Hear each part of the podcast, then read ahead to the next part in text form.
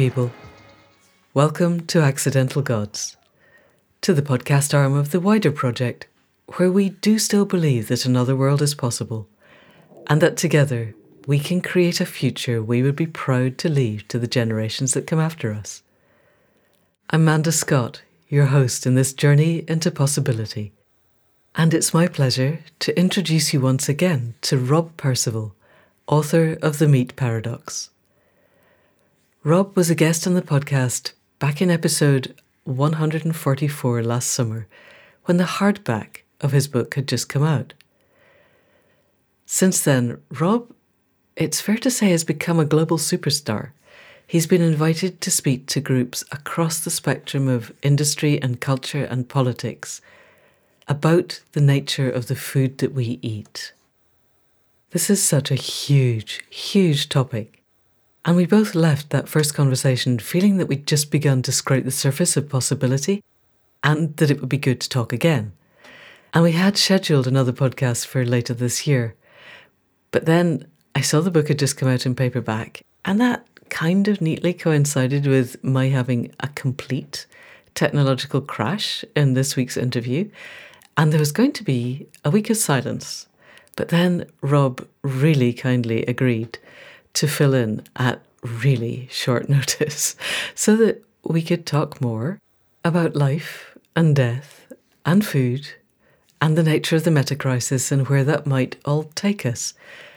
There is so much to this that really cuts to the core of who we are and where we're heading as a species. And we got to the end feeling yet again that there was much more to say. We opened up an enormous of worms right at the end that I really wasn't expecting. But in the meantime, we were able to go more deeply into the things that matter around a topic that touches on absolutely everybody. So this conversation will continue, but in the meantime, people of the podcast, please do welcome Rob Percival, author of The Meat Paradox. Rob Percival, thank you for filling in at emergency and at short notice. And congratulations on your paperback coming out, because this has proved to be quite a timely crisis on my part. How are you? Very well, thank you. Good. Yeah, thank thank you for having me. and how is the paperback doing? Doing it's kind of early days yet. It's only just come out. So paperback's just released. Um, uh, yeah, which is really exciting. And um, to to mark the occasion, it's um, being taken on by Radio Four as their book of the week. Um, so from 30th of January, there'll be a serialized version being read 9.45 each morning little snippets from across the book. Um, so really looking forward to that. And that's going to be available both live and online afterwards. So yeah do check it out. Fantastic. Yes. And if we can get a link to that retrospectively i'll put it in because this podcast should be going out just to coincide with that. So congratulations. Getting on Thank radio you. 4 is a huge coup. Well done to your publishers. And so we want, obviously, to continue the conversation that we began when the hardback had just come out. But I have a question for the year, and I'm going to plow on with it until it ceases to be useful to me. So the question is what makes your heart sing right now, and where does that take you? And you are allowed to say your paperback coming out makes your heart sing. that would be okay. Uh, that's an excellently positive question to start on. What makes my heart sing? Well, I, I at the moment I'm uh, I, I, have a very fortunate situation where I'm spending 12 months in Cornwall, living more or less on a beach, um, and I'm out walking the dog each morning on the beach, and the, I've got to see some spectacular sunrises, which are more difficult to see from my slightly more urban corner of South London, which is where I'm normally resident. So I, yeah, I feel very fortunate to be here, and it's just ridiculous seeing the sunrise over the ocean each morning. It's absolutely stunning, and and and where, where does it make me want to be? Um, I think the answer is nowhere except where I am. Um, it's it's quite rare to feel um, uh, that you're in just the right place um, and not pining after being somewhere else. So that would be it. Yes. Well done. Thank you. Uh, Faith and I, bizarrely enough, we had a holiday, which has never happened pretty much in 20 years of being together. And we went to Cornwall and exactly that. Waking up in the morning and thinking, my goodness, this is just glorious. We can see why people want to come and live here. Later, you can tell me where you are. We were near St. Agnes. It was really beautiful. So, anyway, yes, glorious sunrises with the dog. Good. Let's move back to your book because we were really deeply looking at Indigenous cultures, current Indigenous cultures, historic Indigenous cultures, and it seemed to both of us when we finished that we just begun to look at the surface of the meat paradox, which is the title of your book, and our discomfort with killing in order to survive. And since then, I have really begun to explore more deeply the nature of death and what it is and our discomfort with it, and also been listening to some quite interesting, more neuropsychology podcasts on our entire culture's incapacity to deal with our own death. And I would like to explore that more deeply, but I would also like to find out what has changed for you in the time since the hardback came out because life is evolving and you've had a lot of conversations around this book with a lot of interesting people. Where have they taken you? Yeah, I mean, I, I wrote this book partly because I was bored, um, bored, bored with the the way the meat debate had become so polarized and, and set into predictable camps. You knew what everyone thought. They they they were wearing their colors. They were they, the battle lines were drawn. Um, and and I hoped it would open up um, some more interesting conversations, some slightly different conversations. Um, and that has been the case. It's been a I've had a, a really enjoyable six months um, uh, speaking at events and, and and promoting the book and and and having the opportunity to talk through um, some of its ideas. And I think the the the two sort of themes that stick out for me. Um, one is around the, this idea that I bring to the book that the challenges we're facing aren't entirely novel. That, that many cultures have, in their own way, been forced to grapple with this question: What does it mean that we kill to eat? Uh, and and and that has landed with people in a really interesting way. That that they perhaps weren't um, cognizant of that. The vegan movement um, and and the meat debate is played out in social media. It feels hyper modern. It feels very contemporary. But actually, there's a much deeper undercurrent to all this. So it's been it's been really interesting unpicking that with people. And then there's a sort of component of the debate that feels like it's uh, evolved and still evolving in in the sort of um, in the public space um, is around alternative proteins and the role cellular agriculture, precision fermentation, lab grown meat might play for better or for worse in, in, in shifting our relationship with with animals and with the natural world and and and, and so on. So that that has become increasingly prevalent in, in the conversations that, that I've been having as well. And where do they take you in your thinking? Let's take us forward 10 years to 2033. In an ideal world, if we culturally have got to grips with our Paleolithic emotions, medieval institutions, and the technology of gods, and have made a series of the best decisions that we could make. And we can look at what those decisions might be. Where do you think we are in terms of how we are feeding the people of the planet at that point? Have you, that's possibly quite a difficult question, but I think if we don't look forward to where we think we want to go, then we end up moving by default. So, does that open doors at all? Hmm, so I mean, the it's it's easy to, um, in a sense, to sort of paint idealized pictures of of the future, and and and I sort of cleave, cleave to one as as anyone does. I you know I'm very much sitting within the the agroecology movement. We have this um, uh, this sort of pathway laid out where we think about the, the shift in farming that we want to see towards more nature friendly production, the shift in diets we want to see towards uh, less highly processed foods, um, fresher, more natural foods in balance with that, that land use system, and a shift in the, the power dynamics of the food system. Um, sort of redistribution of power back to producers, back to citizens, and so on. That's that's the ideal.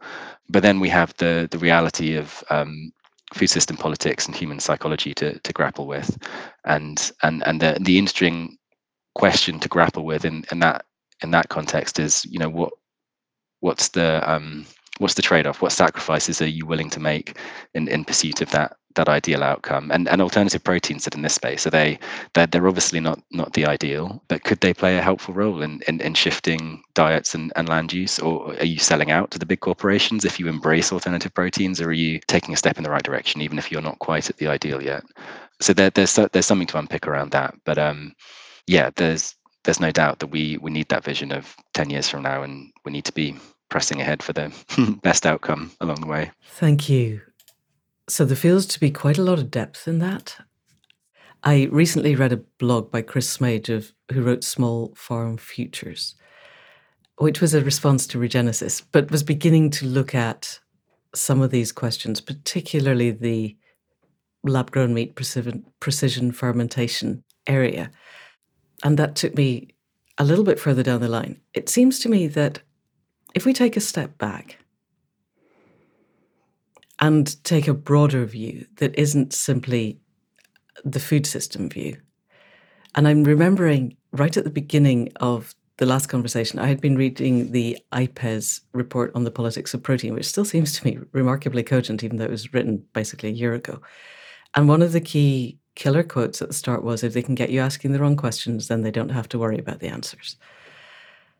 And I got caught in a flame war as a result of posting something about this on Twitter, in which one of the arguments seemed to be I, it seems to me that precision fermentation, lab grown meat, the few papers I've seen that have looked at the energy return over energy invested have not been kind to this, that the energy return is really bad. It requires basically an industrial culture to support industrially produced food.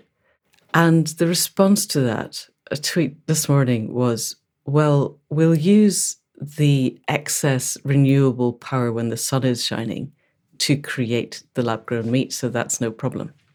And I've become quite a lot more hardcore since you and I spoke in terms of understanding the degree to which our power use is part of the problem. So there's a, mm. a really good book called Overshoot, and I can't remember the name of the author, but I will put it in the show notes and I will remember by the end of the, the podcast. And the core thesis of that is he doesn't say we're a plague species, but he says we, sh- we exhibit all of the criteria of the species that we would identify as plague species, which is we get a, a, carbon source, and for every other species on the planet, that is food. We get an energy source.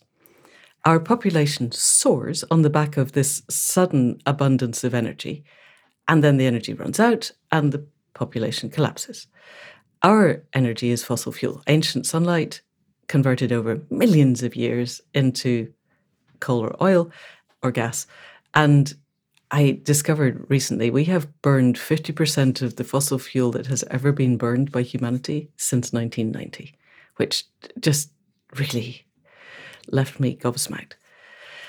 And so we've got this very abundant energy source. If various numbers are spun around, but the one that sticks in my head is we've got a rolling use of 19 terawatts at any given moment around the planet. We're using 19 terawatts, and that to be within the potentially sustainable field, we need to drop that to five. If we're using a significant proportion, or indeed any of that, you know, reducing our, our power use to 25% of what it currently is, and that's globally. So those of us in the Western educated, industrial, rich, democratic, weird global north are going to have to use a lot less because one of the other numbers that stuck was we in the West use between 15 and 18,000 kilowatts per annum. In Yemen, it's 69. In bits of the Gaza Strip, it's 0.1. So there's a quite a big disparity. Hmm. We're not going to be using that for producing food that we could use by letting sunlight hit grass without any industrial processes in between. It just seems that it's we're very good at looking very narrowly at, at a single bit of a problem and then assuming everything else stays the same and that allows us to fix the problem. And if the problem is how do we feed 8 billion people, we make the assumption that everything else continues. We still have an industrial culture and we just need to work out the protein balance. Sorry, that was a bit of a rant, but it's it's I wasn't really thinking in these ways when we last spoke. And so are you coming up against anyone who is thinking through or are you thinking through the ways that we feed whatever population we decide is a stable population globally, whatever, however we make that decision, why are we focusing? Why does it all come down to the source of amino acid chains, which seems to me to be quite a narrow part of our nutrition? Does that make sense as a question? Would you just like to talk to what I've just said? It does, yeah. No, that that's fascinating and, and, and resonates. I mean, the organic agriculture, agroecological farming is um, yeah photovoltaic. It's powered by the sun, and that's one of the strongest arguments for us um, uh, adopting this mode of production at the moment. Um, farming is heavily reliant on fossil fuel based fertilizers, fossil fuel based agrochemicals, um, energy intensive processing, international supply chains, and so on. So there's a really good case for relocalizing uh, to a certain degree our, our food system and, and, and focusing on those low input forms of, of food production and aligning our diets accordingly. I guess there's a there's a case that can be made on the alternative protein side, plausibly around resilience in, in the face of extreme climate variability. So the the, the Holocene is over, as we know. The the global climate in which agriculture was first made possible yeah. has gone. That doesn't exist anymore, and and conditions um, uh, are going to get progressively tougher over the next century. And, and there's resilience in, in agroecological production. It has healthier soils, better structured soils, soils that are better equipped to deal with drought and flood and so on. But there could still be a case for saying that um, perhaps some sort of industrial processing to, to supplement this could, could help with food security if it can be scaled in such the way that it isn't too energy intensive and is reliant on renewables and so on. And that's where precision fermentation comes in as plausibly producing a good whack of protein and fat um, to supplement our diet um, and, and helping shield us against that, that extreme climate variability. But there, there are, as, as you alluded to, um, significant questions still around um, uh, energy usage and and and and so on, and and the energy requirement to scale the technology. Uh, I guess that has to be traded against the the immediate imperative as well to to wean ourselves off in intensive intensively farmed meat. So there's a a sort of um, an ethical case, obviously, for doing that. There's a, a, a land use and climate case for just getting people to eat slightly differently, displacing that produce from their diets through a an alternative is is easier and quicker, arguably, than than persuading them to eat a pile of mung beans and higher welfare organic beef. So there's all sorts of trade-offs that we face. But I think that that that question that you pose um, is is really the big one in the background. How do we align um, food production and human society with the within planetary boundaries and within a, a, a sort of energy paradigm that that is going to be cohesive with the future? And it's difficult to see us getting to that place um, with an overt reliance on um, energy intensive food production in, in laboratories and so on.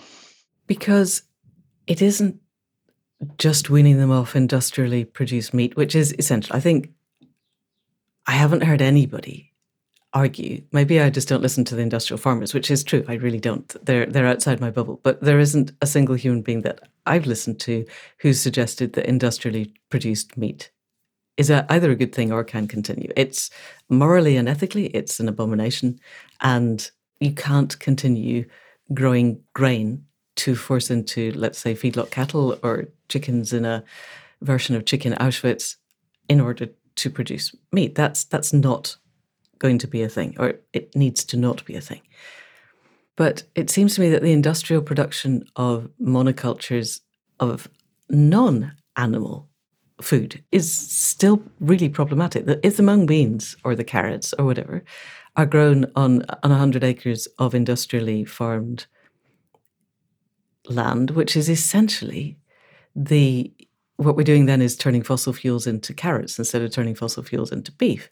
It's still a catastrophe. We're still looking at industrial runoff annihilating the oceans. The GOES report reckons it's a combination of pH change because of CO2 in the atmosphere and microplastics. But the third one is is toxicity and dead oceans by 2045. And that's that's very soon. And and and we don't know what happens if the oceans become devoid of life, but it's not going to be good. And it's not an experiment we want to run. So we have to stop all industrial agriculture, I would have thought. And I, I don't know what the pathway is. If if we were able to create a, gov- a global governance structure that, that was not wholly owned by the multinationals. We have a global governance structure at the moment, we just don't acknowledge it, and it is wholly owned by the multinationals. If we were able to create one that wasn't, can you see a pathway within a timescale that is relevant for moving from industrial the entire industrial food system, which involves a lot of transport along long distances, to a local system that is going to feed people without leading to mass starvation? So I, I, I want to come back first to that your, your comment that, that no one's really arguing for the perpetuation of industrial production and factory farming animals, and uh, yeah, I really wish that was true. I I was invited to speak um, a couple of months ago at a essentially a global meat industry summit. Um, it was convened with a focus on feeding animals, um, but but feed particularly for animals in intensive systems. It was sponsored by Cargill. All the big players were there, and, and, and so on. And I I was shocked by the degree to which um, the environmental concerns remained on the periphery. So these guys do not have a clue. They do not understand the situation we're in. They do not understand uh, the crisis we're facing, and they're still faffing around the edges in, in terms of their um, response. Um, a, a, large part of their response um, is focused on um, efficiency of production. So Cargill has committed to lowering its greenhouse gas the greenhouse gas intensity of its products by 30%. So that means that your your average chicken wing will be 30% less greenhouse gas intensive than, than you know that's their ambition. That's what they're working towards, or the, the average beef burger. But of course, they're they're not looking at what their total emissions are. They're still talking about growth, and this was the the mantra that came through um, the entire conference: growth, growth, growth. They were concerned about the market lots of talk about the impact of COVID and these big sort of crises like swine flu that's hitting the Chinese pork market. There was zero talk about contracting, downsizing, aligning the industry with um, the Paris Agreement. Um, they were completely clueless. Um, and, and the argument that, that kept bubbling to the surface was that global demand for meat is rising. Uh, people need to be fed. There are still hundreds of millions of people who are malnourished or hungry. Um, and we've got a, a moral responsibility to not just continue what we're doing, but make it better by making it more efficient, expanding into new markets, uh, and and so on. Uh, so it, it, was it was really disturbing. How, how, did they? First of all, why did they invite you? And second, how did what what did you say to them, and how did it go down? Uh, so they they'd convened a panel um, around um, uh, communications and media profile, and, and they'd invited me in my capacity as author of the Meat Paradox to comment on um, on the question: Is is the industry doing everything it can to improve its public image? Oh dear God! Which um, uh, I yeah, obviously um, had a, had a lot to say on this question, and you know I, I just put the challenge to them: if if you want your your image is never going to be um, improved as long as you're part of the problem, and and you've got some difficult questions to grapple with. Um, at the moment, your head's in the sand, and and and so on and so on. So I I, I tried to um, challenge them as best I could to face up to some of the realities that that they were avoiding. And you got out alive. You're still here. So it was it was split. There was fifty percent of the audience would not meet my eye afterwards and were sort of avoiding me, and the other half were coming up and saying, "I'm so glad you said that. It needed to be said," and so on. So okay, but that's amazing because I would have thought it would be 90-10. Yeah, no, it was it was split. I mean, 50-50 is is remarkable, actually. Wow. Yeah. So we're your initial question was, is there a pathway out of this? Is there is there a way out? And I think I think it's really difficult, but um, but yeah, it, it needs the the sort of pincer approach. We need regulation. We need governments to step up and regulate the hell out of these industries, um, which obviously is um, politically challenging. And on the the other side, we need mass behavior change and, and dietary change, and and and and and that again is is proving very challenging. But if you can bring those two together, then there is a, a route out of this still. Okay, so let's look at the mass behavior change. I I got to after our last conversation is just don't eat anything that comes in plastic. That was my and I realized, you know, I'm incredibly privileged. We ate from our polytunnel garden area all summer and, and didn't ever go to the shops to buy food. But that's you know, I live in the back end of nowhere. Most people can't do this. What would get us to where we need to go in terms of ordinary people changing their behavior fastest? I mean, if just stop buying chicken would be okay well i mean that, that that's obviously that's not the big that's not the whole answer but you take the chicken industry as as an example um, chicken is the UK's favorite meat. It makes up almost 50% of the meat that we consume. Its demand for chicken is growing year on year. And this this steady demand, um, you know, which has been more challenging the last year or two, but this the overarching picture for the last 10 years is steady demand. This is um, this is prompted these these big multinationals. About 70, 80% of the chicken that we eat is produced by four companies um, who no one's ever heard of, Avara and, and Cargill, these guys in the background. It's prompted them to invest in new sheds. They're still building these sheds, lots of them up the River Wye, where they're very polluting. You'll have seen Thank this. you. Yes. Uh, but these sheds, they have a, a 10 year lifespan. Their um, farmers take significant loans to build them. The, the contracts are there to help them pay off the loan over a 10 year period. So there's this lock in, this constant lock in. We're locked in for another 10 years. Um, and as, as long as demand remains strong and steady, this is going to continue to happen. It's very difficult to turn the corner. But in, in a hypothetical situation where 50% of Britain tomorrow stopped buying chicken, then that would dent the confidence. They would presumably stop building these things. There obviously there's lots more that needs to be done around um, a just transition for farmers and and, uh, and and a shift in, in terms of how we produce our food. But demand is part of what locks us in. So eating differently can can shift the politics of the food system. So your your individual choices aren't meaningless. They do en masse contribute towards the the future we do or don't want to see. Right. And a lot of the narrative that we've had has been stop eating red meat for reasons uh, because somehow pigs and chickens it's better and and, and why why? And and yes i live near the severn which is almost as bad as the wye and you're right there's these extraordinary chicken factories. And we're now in a situation where the environment agency has said okay the, the runoff into the river is so bad that you can't build anything anymore and not even for people who have no homes. And and you guarantee you know you've got big willow beds or reed beds or you know you guarantee that the water coming out is of drinkable quality just absolutely nothing. And we're going but chicken factories and they're going well we need to feed people. Mm. whoa. So stop eating chicken. Okay stop eating chicken that would do. In a slightly longer term yeah that's that's really disrupt the industry. Just actually commit to no chicken at all for a year and get all of your friends to do the same. Just as a exercise of individual agency. It seems to me that's not a bad thing. Although, if your neighbor has got the chicken pecking around on their their land and they've done what it takes to turn it into something you can eat, I'm guessing that's a different thing. How do we get most of our people live in cities? They don't have an acre of land on which to grow their own stuff. Is it the case that we could feed our existing urban infrastructure on nutritious food that they would like without needing very long supply chains, without burning fossil fuels to bring stuff in? Or would do we have to begin the process of moving people from cities into rural areas in order to be able to create self-sufficient people? Does that make sense as a question?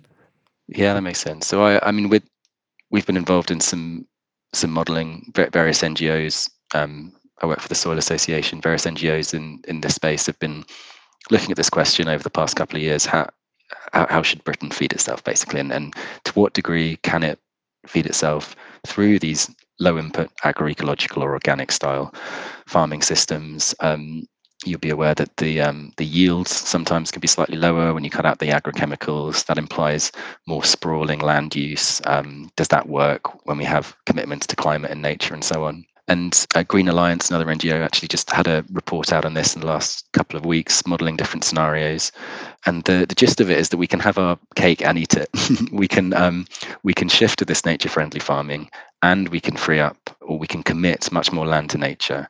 So there's this land sharing, land sparing debate. We can have both, and we can ensure that Britain has a uh, or the UK has a has a healthy diet. We have adequate food, but it requires a radical shift in in the way that we eat and as as well as the, the way that we farm.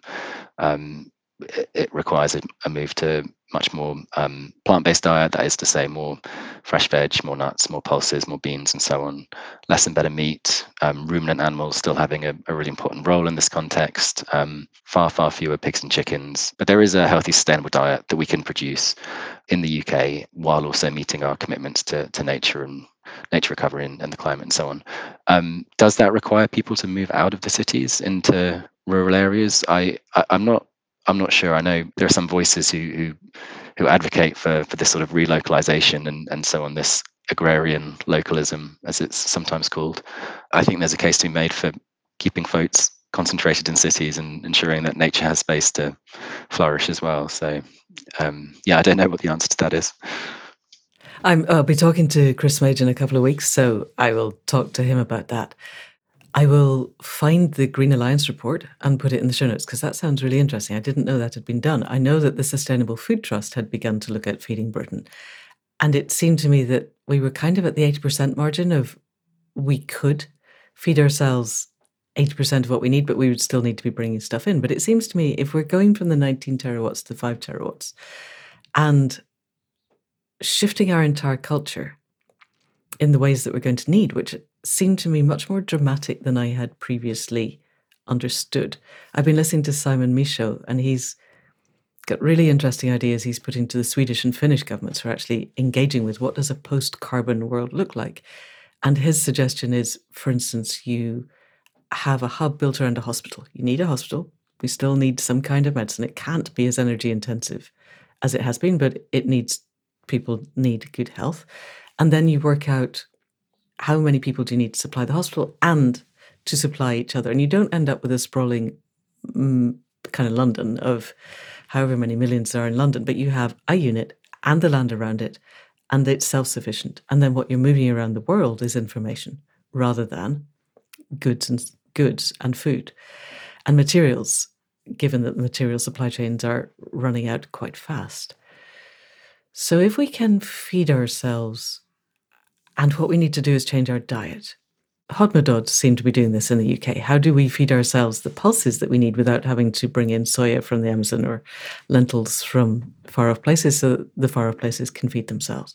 We haven't looked at the micronutrients yet. It, it seems to me one of the catastrophes of our time is that we let the Cargills and Exxons of this world define our food, and our food became empty calories. It became sugar, carbs, and and fats of various sorts because that's what our bodies crave because we still have basically Paleolithic physiology, and that the people who are dying of type two diabetes because they're massively overweight are also underfed with micronutrients. They're they're in some ways starving because the micronutrients aren't there. And I remember attending a webinar with Dan Kittredge of the Bionutrient Food Association, who was saying, you know, vegans are busy supplementing B12, but if we were able to create the right or restore the soil to its life, where the roots go down and make the right associations with the bacteria and the mycorrhizal networks, there is enough B12. It, the, it mines it. And that we should be eating food that has everything that we need because it always has had in the past. Are we looking in the Green Alliance or the Soil Association or anybody else? Are we looking at micronutrients as well as the obvious proteins, fats, and carbs? Yeah, I think that's um, that's really interesting around B12. I, I hadn't I hadn't heard that, but um, we I think there's there's a there's a case to be made for looking at micronutrients, and then there's a case to be made for looking beyond them to towards whole foods. So there's a there's a sort of history within the processed food industry of focusing on a particular micronutrient um, and you know shoving it into a processed product and thereby claiming it's healthy. So there's there's an unhealthy way that, that one can focus on micronutrients. And actually what the the science is increasingly showing is that whole foods are more than the sum of their nutrient parts. So they have this this food matrix as it's called um, which is um, this really complex uh, biochemical structure packed full of, if it's a plant, for example, lots of polyphenols and antioxidants, all the stuff, the secondary metabolites that have um, come through in its growth.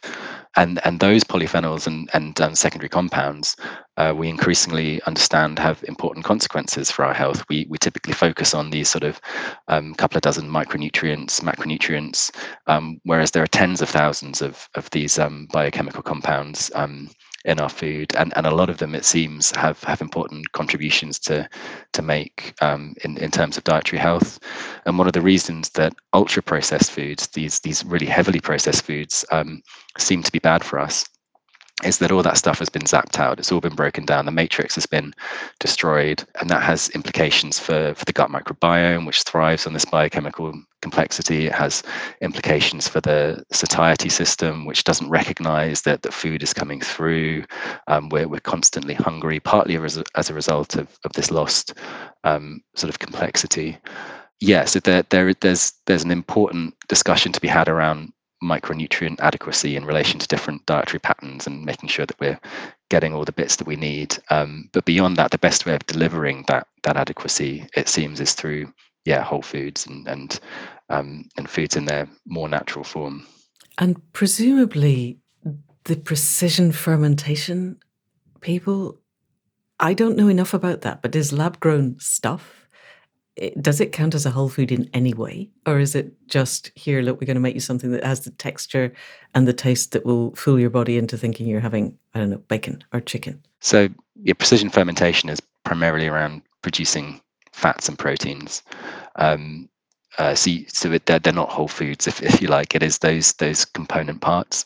And i guess if you can if, if you're just displacing so so for example there there are lots of processed foods that have industrially farmed dairy in them as an ingredient. Um, and and it seems like the the first kind of use for these precision fermentation proteins might be to displace um, the sort of real animal proteins out of the, the processed product. We're we're not. Right. Um, I think it's a few steps down the line before they're sort of trying to compete um, as like a cheese or a milk product or whatever right. it may be. But but the short answer is no. They're not, they're not whole foods in the in the sense that I've just been describing. Right. And because we're looking at potentially setting up a micro dairy, I've been really looking into the work that has been done on the difference between industrially produced milk and pasture fed, you know, calf on cow. That I think has an emotional impact. But I wouldn't be surprised if we discovered way down the line, if we survived long enough as a species, that there was a difference there too. And the the level of what's in the milk that our great great grandparents would have drunk because it's all there was compared to the industrially produced stuff. It's like two different products, but but they're labeled the same. Okay, we're running out of time, I notice, or at least the time is moving on. And I really want to explore something that we touched on tangentially in our last conversation, which is that a lot of the emotive power of the meat paradox and the questions that we're asking ourselves seems to me to come from our very ambivalent relationship with death, or at least actually our terror of death. And that you and I both had devastating experiences in abattoirs, and as a result, changed our views of, or potentially I changed my view anyway, yours was probably already there, of the nature of our relationship with the animals that we might eat. But then I began to become aware of regenerative farming, of the agroecology that you talked about, and of the devastation that is any monoculture, that all industrial farming involves killing things. It's just less overt and they don't have such big eyelashes, so we don't necessarily project onto them our fear of death. And your book, The Meat Paradox, really goes into indigenous cultures and the ways that they have embedded in their different societies in different ways to negotiate with the animals that they eat. And there seems never to be a negotiation with the plants that they eat. Maybe there is, and maybe it's less obvious, or maybe we just haven't looked at it. However, I'm coming to a question, I promise. I listened to a really interesting podcast about the extent to which our denial of the complexity and severity and size of our current crisis, the meta crisis, is linked to our denial of death. And particularly, a really interesting study where they put people in front of a screen and asked them various questions. And at some point on the screen, the word death was flashed across so fast that it didn't register consciously, but it did register subconsciously. And people's political views shifted. So they had been, these were Americans, they had been Democrats and you know, they they had previously stated that they would support various policies which were democratic policies and that they would support various democratic individuals and not just Joe Biden, who to me is kind of on the David Cameron side of the political spectrum, but people like Alexandria Ocasio Cortez, who are more to the left. You flash death across the screen, they become aware of their own mortality at a really deep level, and they move into the Trump supporting, MAGA supporting, QAnon embracing, climate denying side of the spectrum. And that struck me as something that we really need to address. Somewhere along the line, we have to get people adjusted to the idea that death is coming. And I wondered how that settled with you in all of this debate. Mm. So, what what to make of our mortality and, and facing up to our mortality is you know it's probably fair to say this is the one of the oldest questions and conundrums of the human condition. And and, and the meat paradox as as I present it in the book is is very much tied up with that question because there's this deep rooted capacity as I describe it to for us to identify with animals to some degree in, in whatever sense. Um, and, and, so when we're taking their lives that that's recognized to be a, a morally significant act and, and one which perhaps reminds us of our own mortality so there, there's there's something to to unpick, I think, about how uh, we, yeah we'll come back to that about how how animal death reminds us of our own mortality and, and the role that plays in the meat paradox. Um, in relation to that experiment, uh, that sounds, yeah, uh, I guess in, in a sense uh, unexpected, but also we know that the political right is sort of plays on ideas of security and um, perhaps um, fear to a certain degree. Uh, so if those emotions are being evoked, um, then that's a, a fascinating, yeah, fascinating response. Um, but in, in relation to um, the meat paradox, there there's certainly some evidence that um, remind us um, uh, that we find animal death disturbing because it reminds us of our own mortality, and that's one of the reasons that we're so good at averting our gaze and, and looking away from from what's going on behind our dinner plate. Thank you. Yes, and and because we put the dog down last week, I've and I knew that it was coming. I've really been immersed in what is it? What is life? What is that boundary between breathing and not breathing, heart beating and heart not beating? And what is the difference between quality and quantity? And you were saying in our previous conversations that you were writing another book and were coming across people who think they can not die. At which I, I have to say, I think death seems quite an exciting adventure at the moment, and I really want to explore it. But but taking our fear of death to the point of genuinely believing that we can avoid it altogether and remain alive on a planet that can sustain any kind of life. I kind of interested in how they think they can survive under four degrees centigrade of warming and escalating. But there are two questions there. One, are there genuinely people who think they don't have to die? And how do they see themselves surviving in a four degrees C world? So this is the the, the transhumanist um, dream, if you like. And so I've I've been reading a lot about biotechnologies, genetic modification, and so on. Um, initially, in the context of their applications uh, on animals. Um, that's sort of part of the focus of the next book. But there, there is this group which suggests that we should be applying these technologies to ourselves in pursuit of radical life um, extension, um, the enhancement of our cognitive and, and, physical abilities.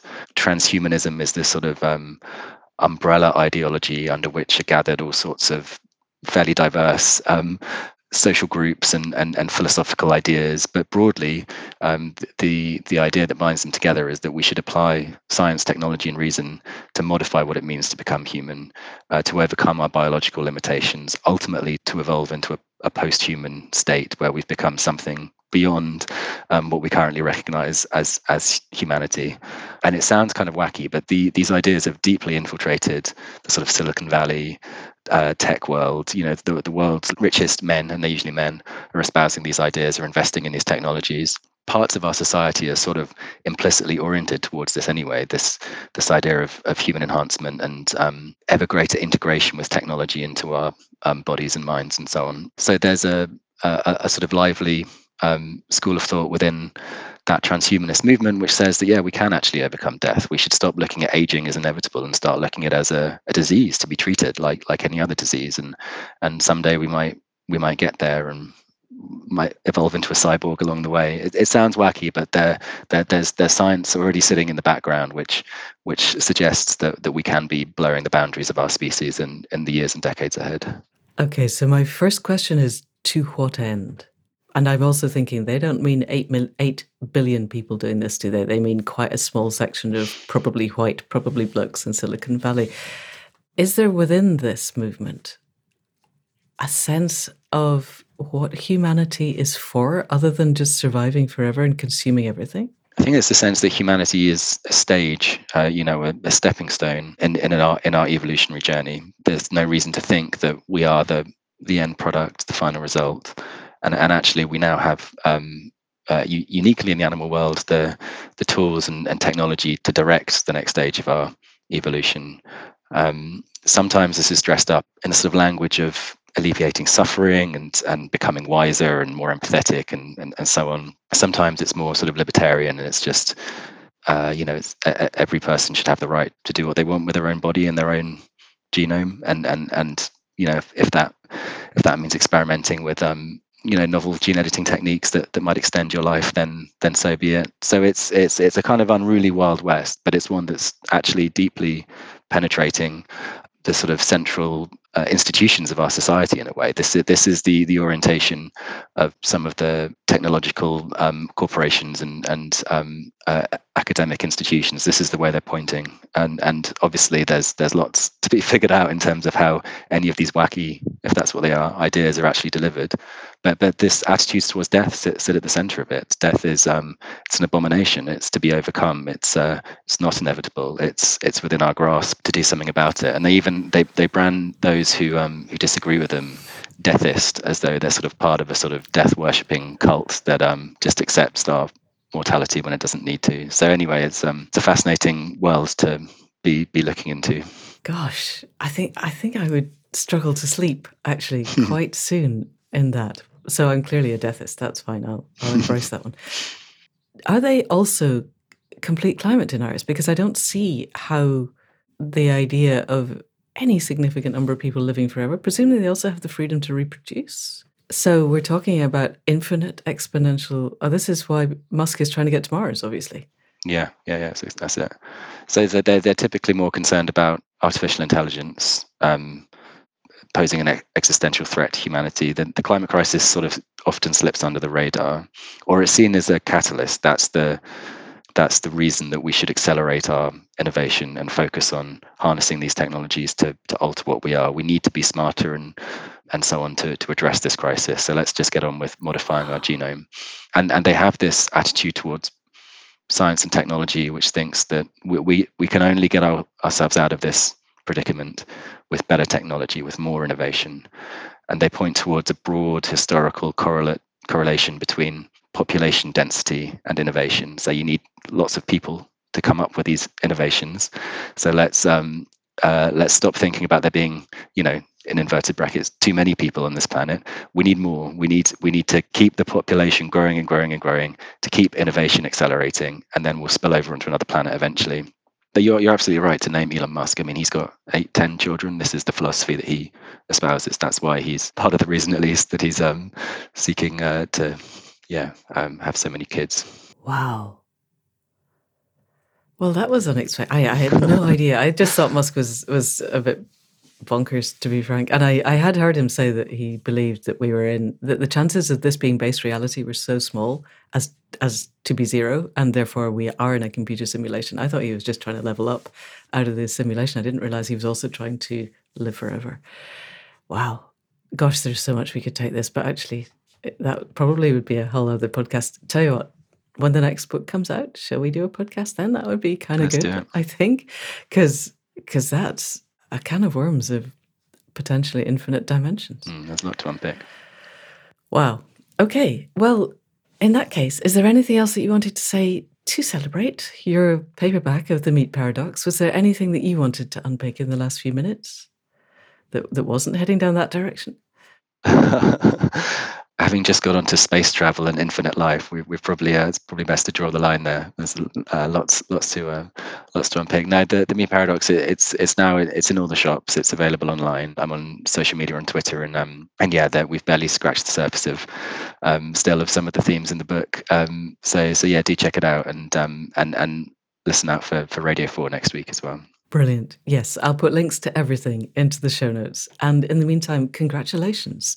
Thank you. On on writing something that could potentially change the way that we do things. It's fantastic. Well done, that man. And thank you so much for filling in in our emergency podcast. Thank you for having me. So there we go. That's it for another week. And didn't we just open up an enormous can of worms? I have to say, I genuinely am at this moment feeling that death is an extraordinary and exciting next step on our journey. I'm going to tell you a very brief story, which is that when we buried Abigail up the hill, I put a buzzard feather in before we filled in the grave. And then I connected with my dreamy apprentice, Lou, because I was in tiny pieces and really wasn't in a state where it was sensible or possible even for me to check in on Abs on her journey. So I asked if Lou would do that on the night. So that was a week ago yesterday. And I didn't tell her anything else. And she had a dream where the short version is she was standing on a stage in an auditorium and a phoenix arose and erupted, flew up, and a feather spiraled down and landed in the spotlight on the stage. And Lou wrote to me the next day saying, Don't know much about feathers, can't really identify, but it was definitely a raptor feather, definitely banded brown and white. And at some point, I will find a way of putting a picture somehow on this podcast to show you the feather that I had put on the grave, which was absolutely banded brown and white. And yes, I am really intimately involved with death at the moment, thinking about it very deeply in every way that I know how. And I have just finished a book which is told from the perspective of someone who dies in the first two pages. And that makes me a deathist, I guess, because I genuinely think that death is the next step on our journey and is essential, and that delaying it for a long time or even indefinitely would be extremely unwise. So we'll go into that, I guess, at some point when I'm a bit more emotionally stable and Rob's got another book coming out. And in the meantime, think about this. I'm not sure that denial of death is useful at any level. And if you think it really is, feel free to write to me and explain why, other than an existential terror of the unknown, because that's not a good reason to avoid something. Anyway, right, I shall stop. We will be back next week with another conversation in which I sincerely hope not to screw up the technology such that there is no sound. And in the meantime, enormous, heartfelt thanks to Caro C for managing the sound production whenever I send her failed files. Huge thanks also to Faith Tilleray for managing the website and me when I'm in small, fractured emotional pieces. To Anne Thomas for the transcripts. And as ever, to you for listening. We really would not be here without you. And I did think, I still do think, that ratings and reviews are good for our egos. They are that.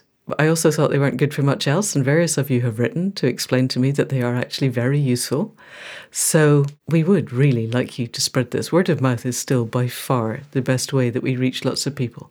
And if you know of anybody who is interested in the ethics and philosophy and practicality of what we eat and how we find a way to eat in ways that are genuinely regenerative, then please do send them this link.